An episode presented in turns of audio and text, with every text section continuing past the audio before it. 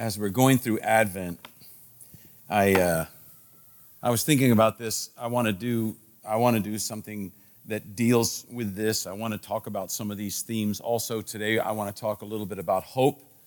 Uh, and partly, I'm doing it like a week behind, so if they steal my thunder, I'll change it up before I get to the next week, so it gives me some cushion. And I'm going to do something today that I have never really done before. This is going to be a, a, a sermon or a teaching that is unlike any that I've ever done. And um, so I'm going into it with a little bit of fear and trepidation, uh, but it's different on a number of levels. And I know that my old professor in seminary would be, would be if he could hear me, would be rolling over in his grave. I'm going to break rules. I'm going to do things. And, and uh, so what? I don't care. Um, so, first of all, we start with the normal thing we always do.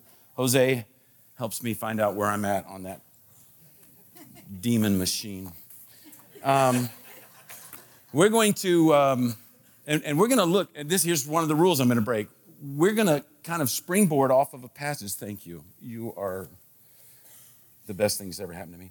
Um, no, geez, no, that was a stupid thing to say. Okay, you can tell I'm getting nervous and I'm feeling weird.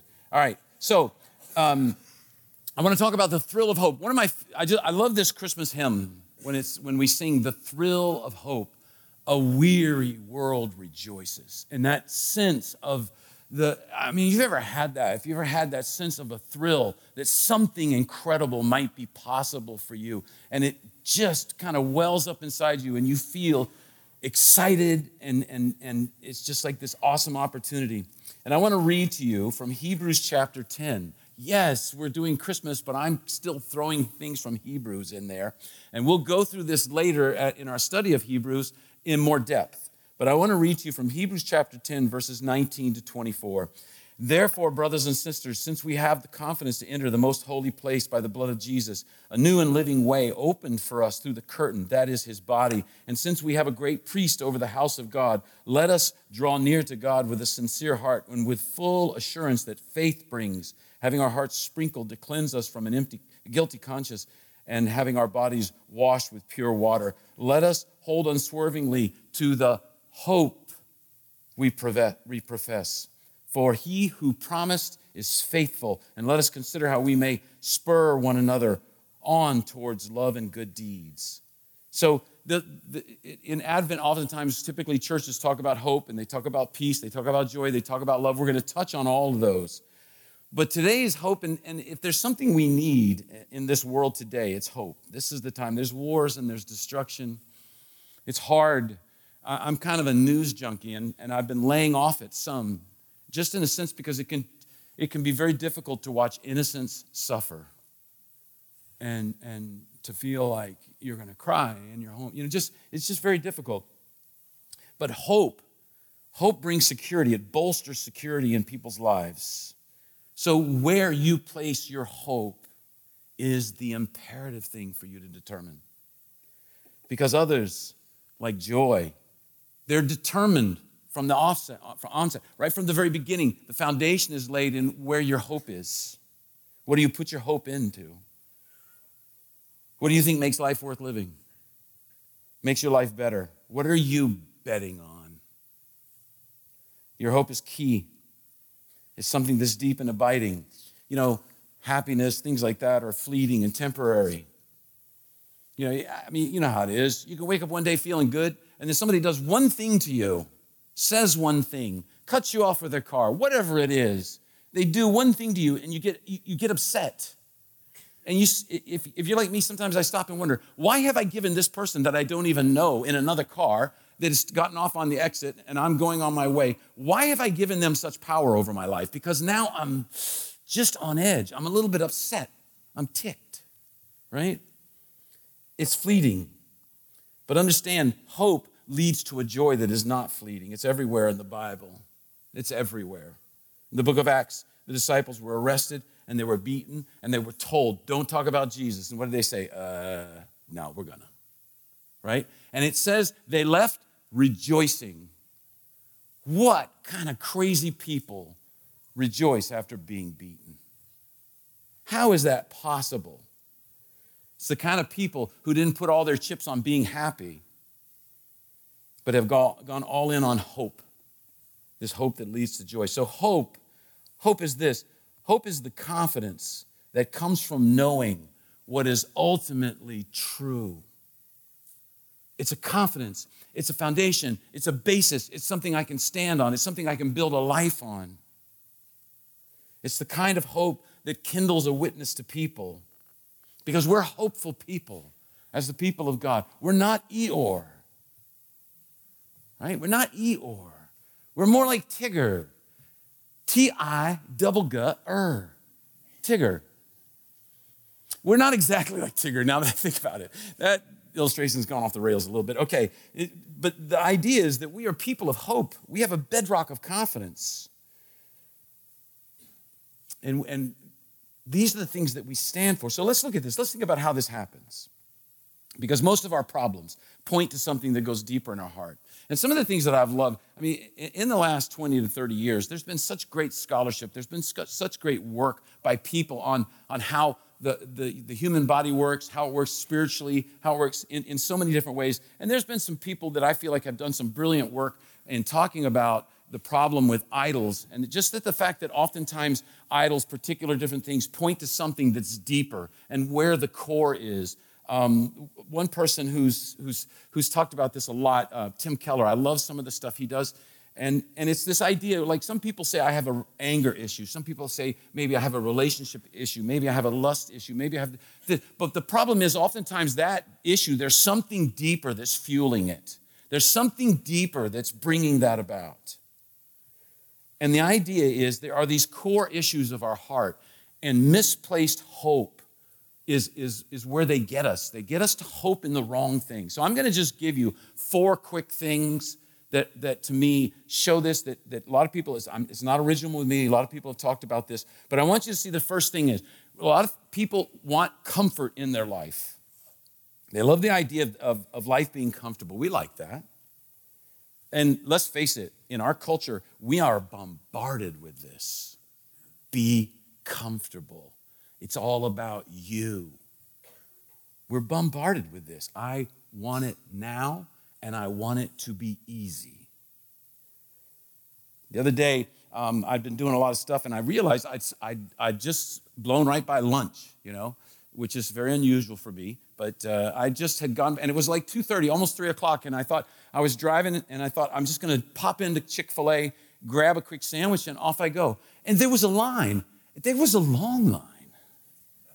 What kind of idiots eat lunch at 3 o'clock in the afternoon? This kind. And there's a lot of them. And they all went to Chick fil A. And I was just sitting in line going, What is the deal? Why are you here? I have a valid reason but I don't think you do. And I, I, I want what I want. I want it easy. I want it now. And we want the good life. And comfort, comfort's not wrong unless that's where you're putting your hope. Because then when the stress and the demands of a fallen world crash into my comfortable life, I become uncomfortable. And that's when we tend to do things like lashing out at other people around us Sometimes people we love, sometimes total randos, people we don't even know anything about, but sometimes it's people we love. And, and, and we tend to react because we're uncomfortable. And we tend to cause problems in our lives and in the lives of other people around us just because we're uncomfortable, because we've lost something and we, act, we react strongly when comfort is shaken. And the problem is this a totally comfortable life means no risk at all.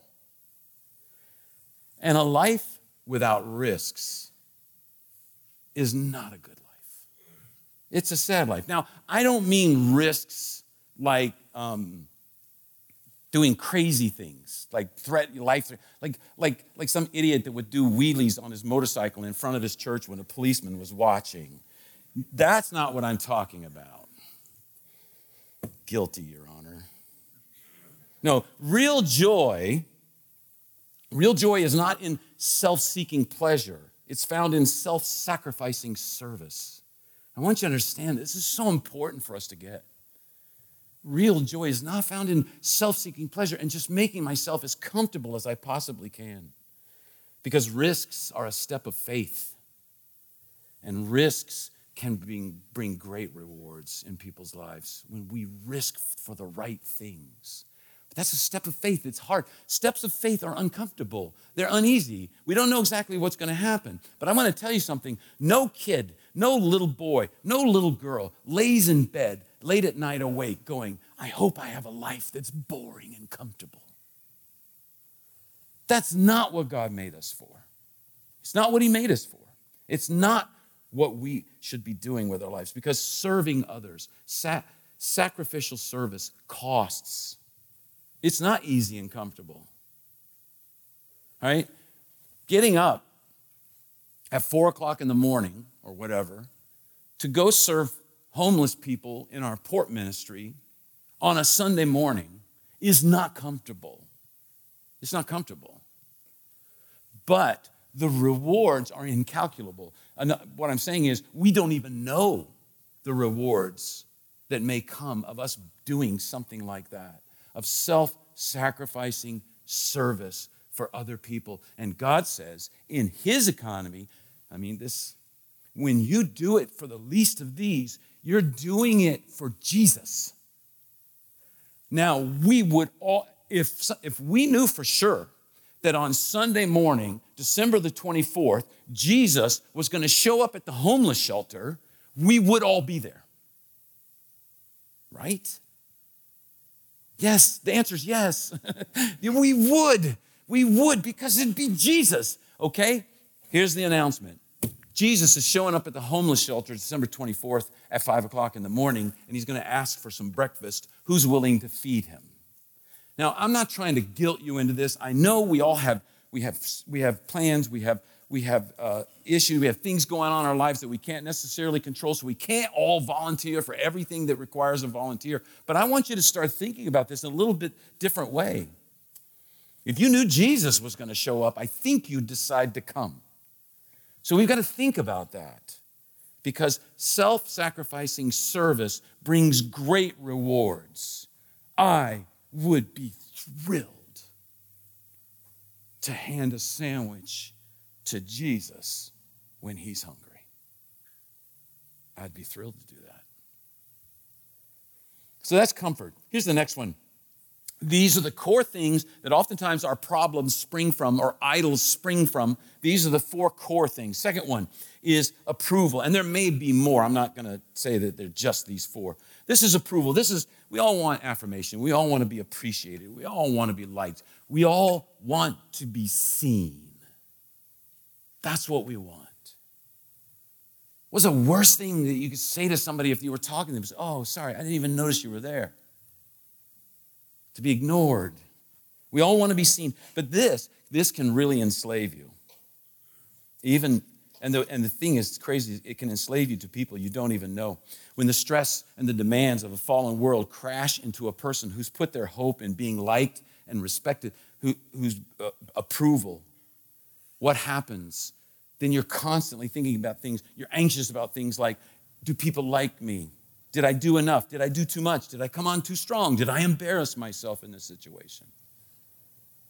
and you become enslaved to the opinions of others. It's a terrible way to live. It can be terrible for leaders.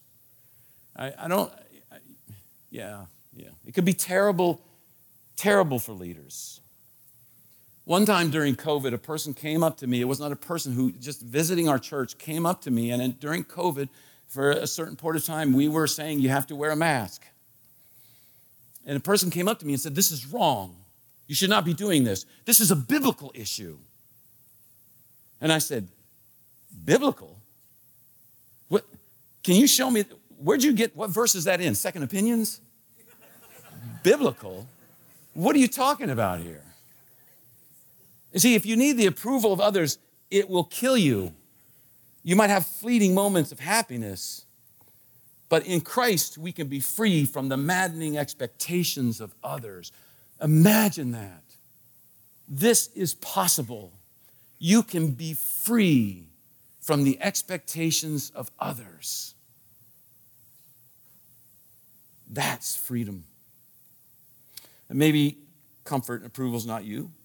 I got you coming up. Control. This is another one.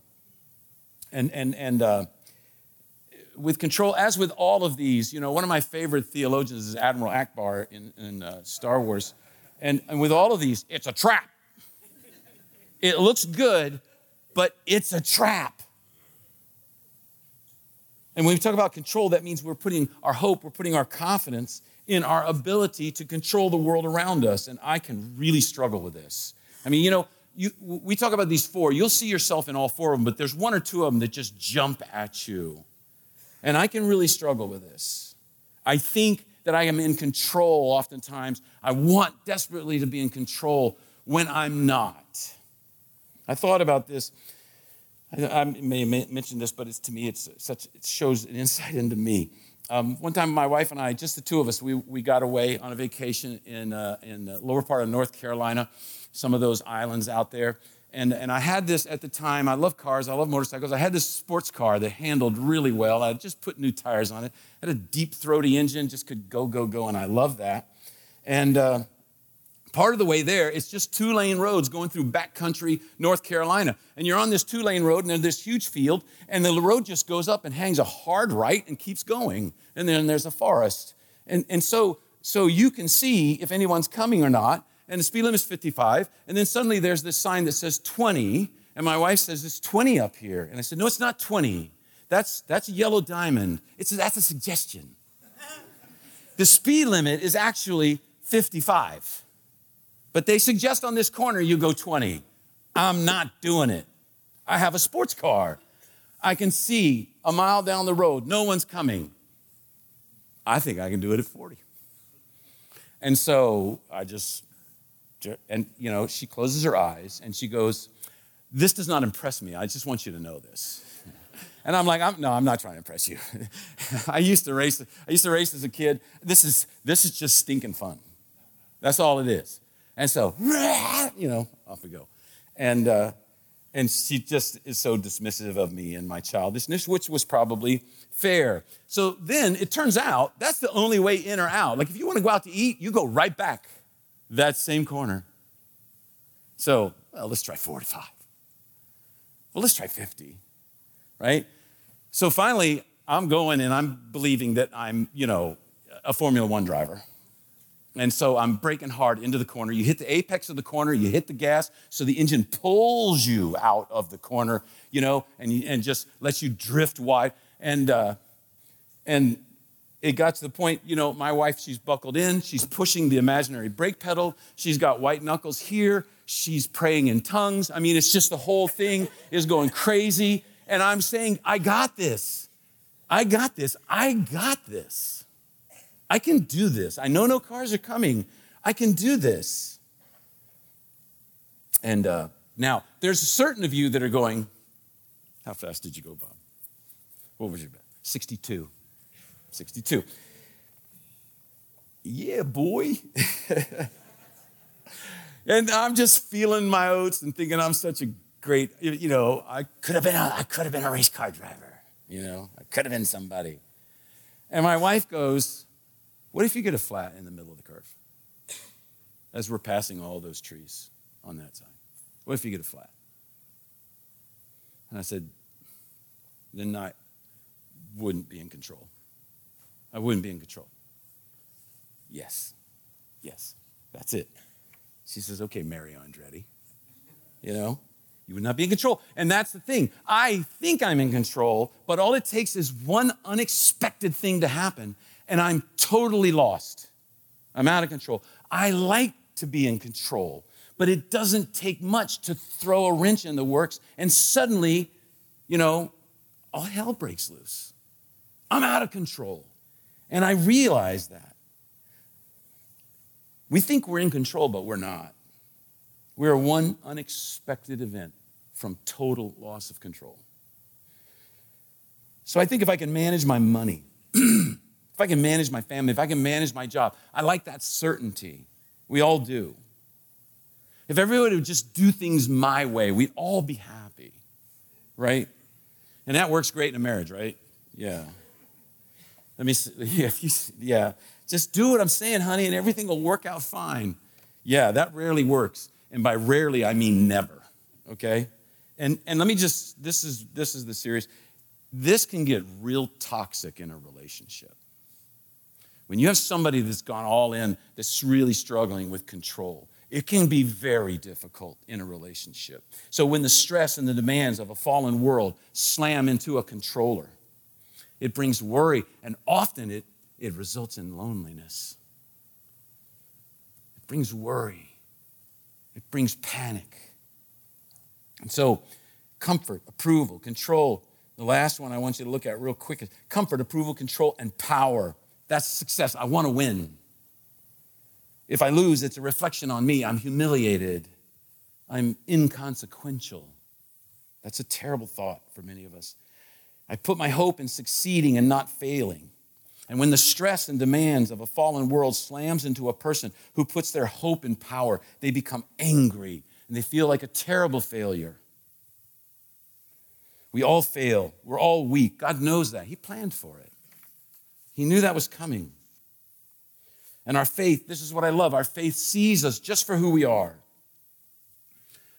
You and I, we are sinners. And yet our faith affirms us by saying, You and I are worth dying for in God's eyes. See, it, fe- it hits us with the reality and from both angles. Yes, you're a sinner, but God says, I love you. You're worth dying for, for me. The pursuit of power makes us project strength that we don't have. That's how it works in our lives. Comfort is not a worthy hope or foundation for your life. Approval is not a worthy hope or foundation for your life. Control is not a wor- worthy hope or foundation for your life. Power is not a worthy hope, it's not a foundation for your life. What is? What is? Now, I know you're saying, uh, the answer is Jesus, Bob. Wrap it up. We can all go home. Well, I got a little bit more I want to say. I want to talk about Hebrews 10 just, just for a moment. And I know you're thinking, wait, that was the introduction? Yes, it was. Yes, it was. So I want you to see two things real quick. God sees everything about you, and He wants you. He sees everything about you and He wants you. You are welcome to Him. Says in verse 19, therefore, brothers and sisters, since we have a confidence to enter the most holy place by the blood of Jesus, by a new and living way opened for us through the curtain, that is his body, and since we have a great priest over the house of God, let us draw near to God with a sincere heart and with full assurance that faith brings, having our hearts sprinkled to cleanse us from a guilty conscience, and having our bodies washed with pure water. He sees you. He sees you.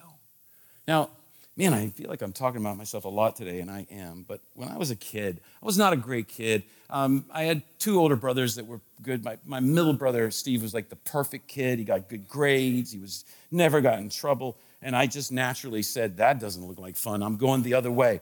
And and so I was not a great kid. And my mom, to top it off, my mom was a very trusting person and she was blind, all right?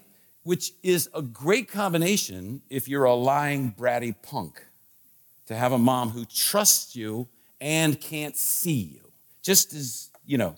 And I, I'm, I'm planning on doing a lot of apologizing when I go meet her in heaven because I realize, you know, the older I get, I see that. And it was easy to deceive her. But here's the thing we have a God who sees everything. Not just he sees everything, he knows your dark secrets that no one else knows. He knows those things you did that you've never told anyone about. He knows them. He sees them. And yet, he still loves you and he wants you. He's, I still want you. I see everything about you. In, in this passage, that we just looked at, the language there is we have this confidence in verse 19. We have this assurance in verse 22. We can boldly go into, into, right to where God is, right to God. We can bust right in and go straight to God. And I love in some of the some of the Old Testament passages where it talks about prayer, it has this idea, it uses a word that means face to face. And I've told you this before, but I love this idea that I come busting in and say, God, I'm just, I've just, I've just done something terrible. I feel terrible. I need to, I need to confess, and I need, and and God just gets down and says, "Okay, Bob, tell me about it, face to face. Talk to me. I want to know." He gets face to face with you. It's not this God up in heaven that you're trying to get your prayers through the ceiling to reach Him. He comes to us. What do you want? Talk to me. And, and when we put our hope in this Lord, this Lord, hope is Him. This is the life that Jesus says, I want for you. You may struggle with the idea that God wants you. You may tell me, Bob, I've done some really bad stuff, and I'm not sure if God really wants you. And my answer would be, as gently as possible, would be like, um, Have you read the Bible? Have you read the Bible? Because there are some people who have done some terrible stuff who are now considered heroes of the faith.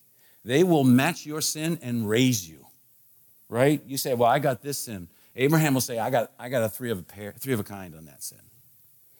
You say, Well, I did this. David will say, I got a full house on that sin. Well, I did this. Apostle Paul will say, I got a royal flush on that sin. Apostle Paul would say, Hey, I was involved in killing Christians. And God still took me. He still accepted me. He still loved me. I don't care what you did. You cannot out sin the grace of God.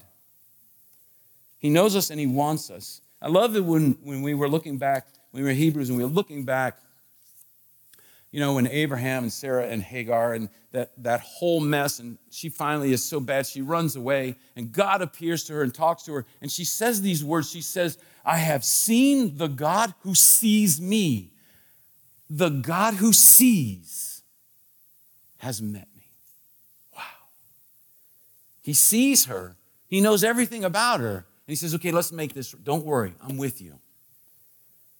He knows us, He wants us. When you accept Christ as your Savior, when you acknowledge your sin and you look at what He's done for you and you trust Him with your life, he sprinkles your heart and your conscience clean and he washes you, it says. And we're going to delve into that because to Jews, that was there was all kind of imagery. They're thinking there of mikvahs and they're thinking there of the, the mercy seat as blood was sprinkled.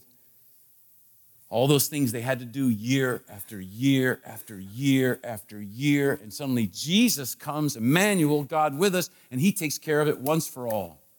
Once for all. You've been sprinkled, you've been cleansed. So when I get frustrated that life is not comfortable, I can go to the one who listens, who knows me, and who wants me. And if nothing else, he'll sit with me and weep with me because he understands how I feel. That's amazing. He sees everything about you and he wants you. And secondly, he's faithful. Let us hold unswervingly to the hope we profess, for he who promised is faithful.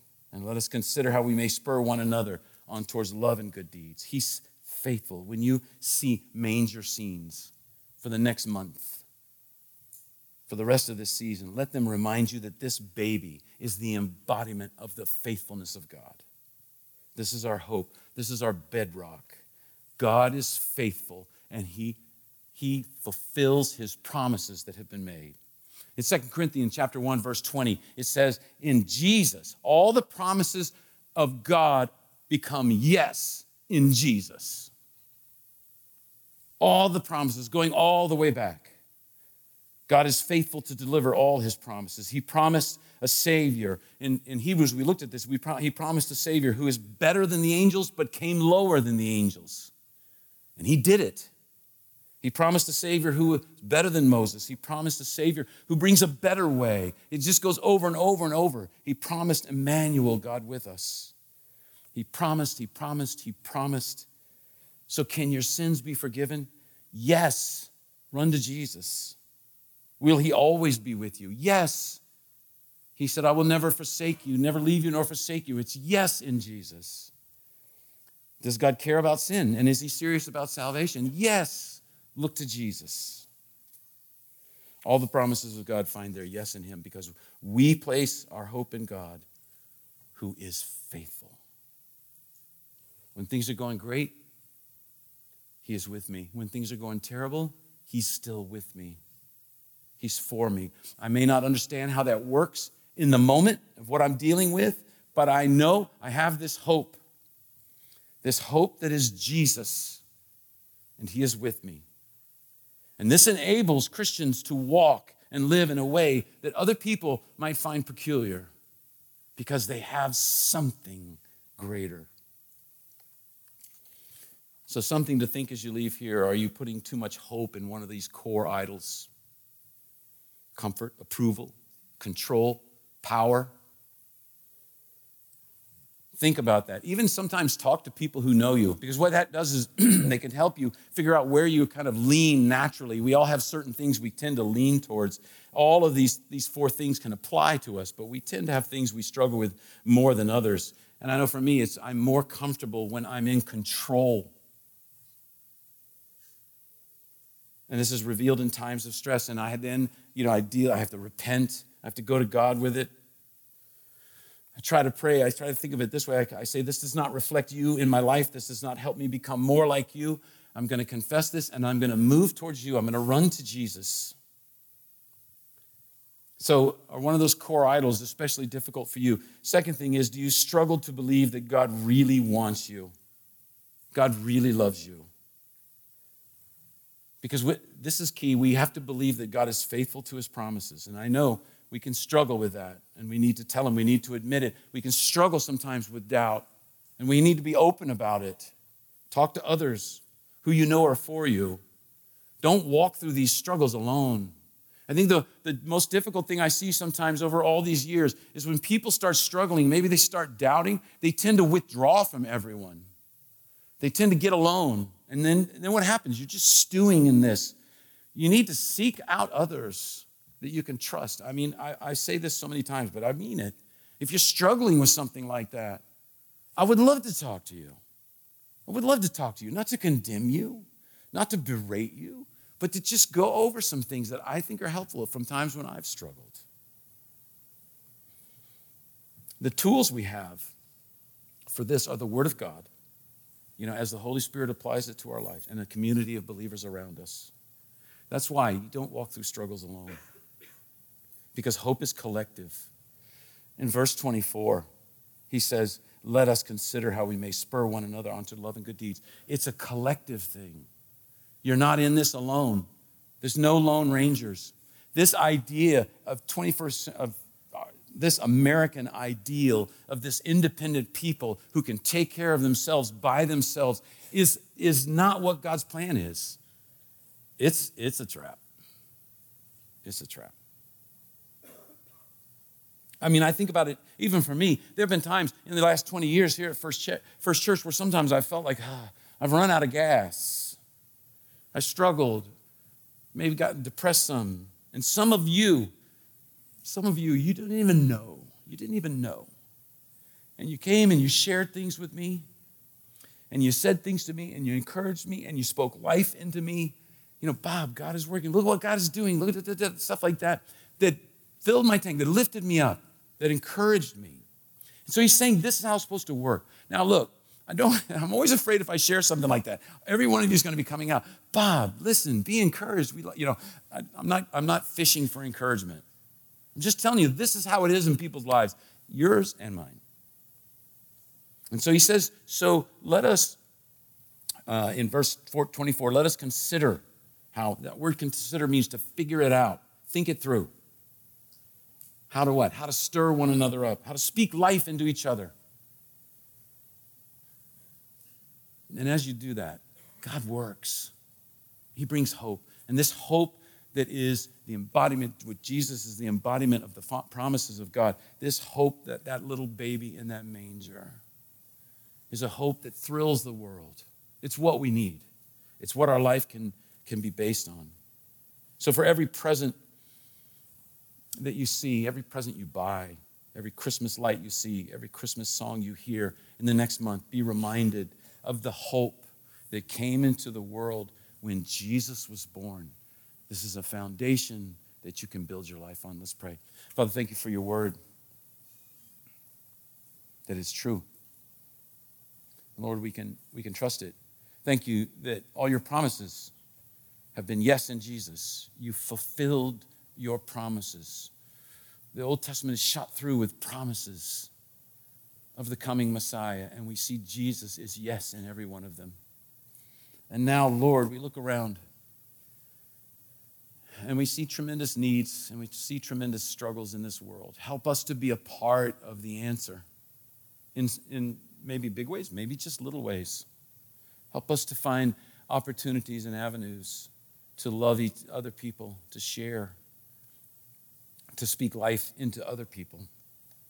And uh, Father, help us to be willing to take time to think about our life and these, these, these things that can be such a struggle for us this pursuit of comfort or power. or, You know, all of these things, Lord, they distract us from you. Help us to be focused on you. God, thank you for how you're working in First Church, even as I speak, and the things where life is being brought to people in so many various ways. Thanks for allowing me to be a part of it. We give you the praise. We give you the honor. We give you the glory. That 2,000 years ago, our Savior Jesus came to earth for us. Thank you. In Jesus' name, amen.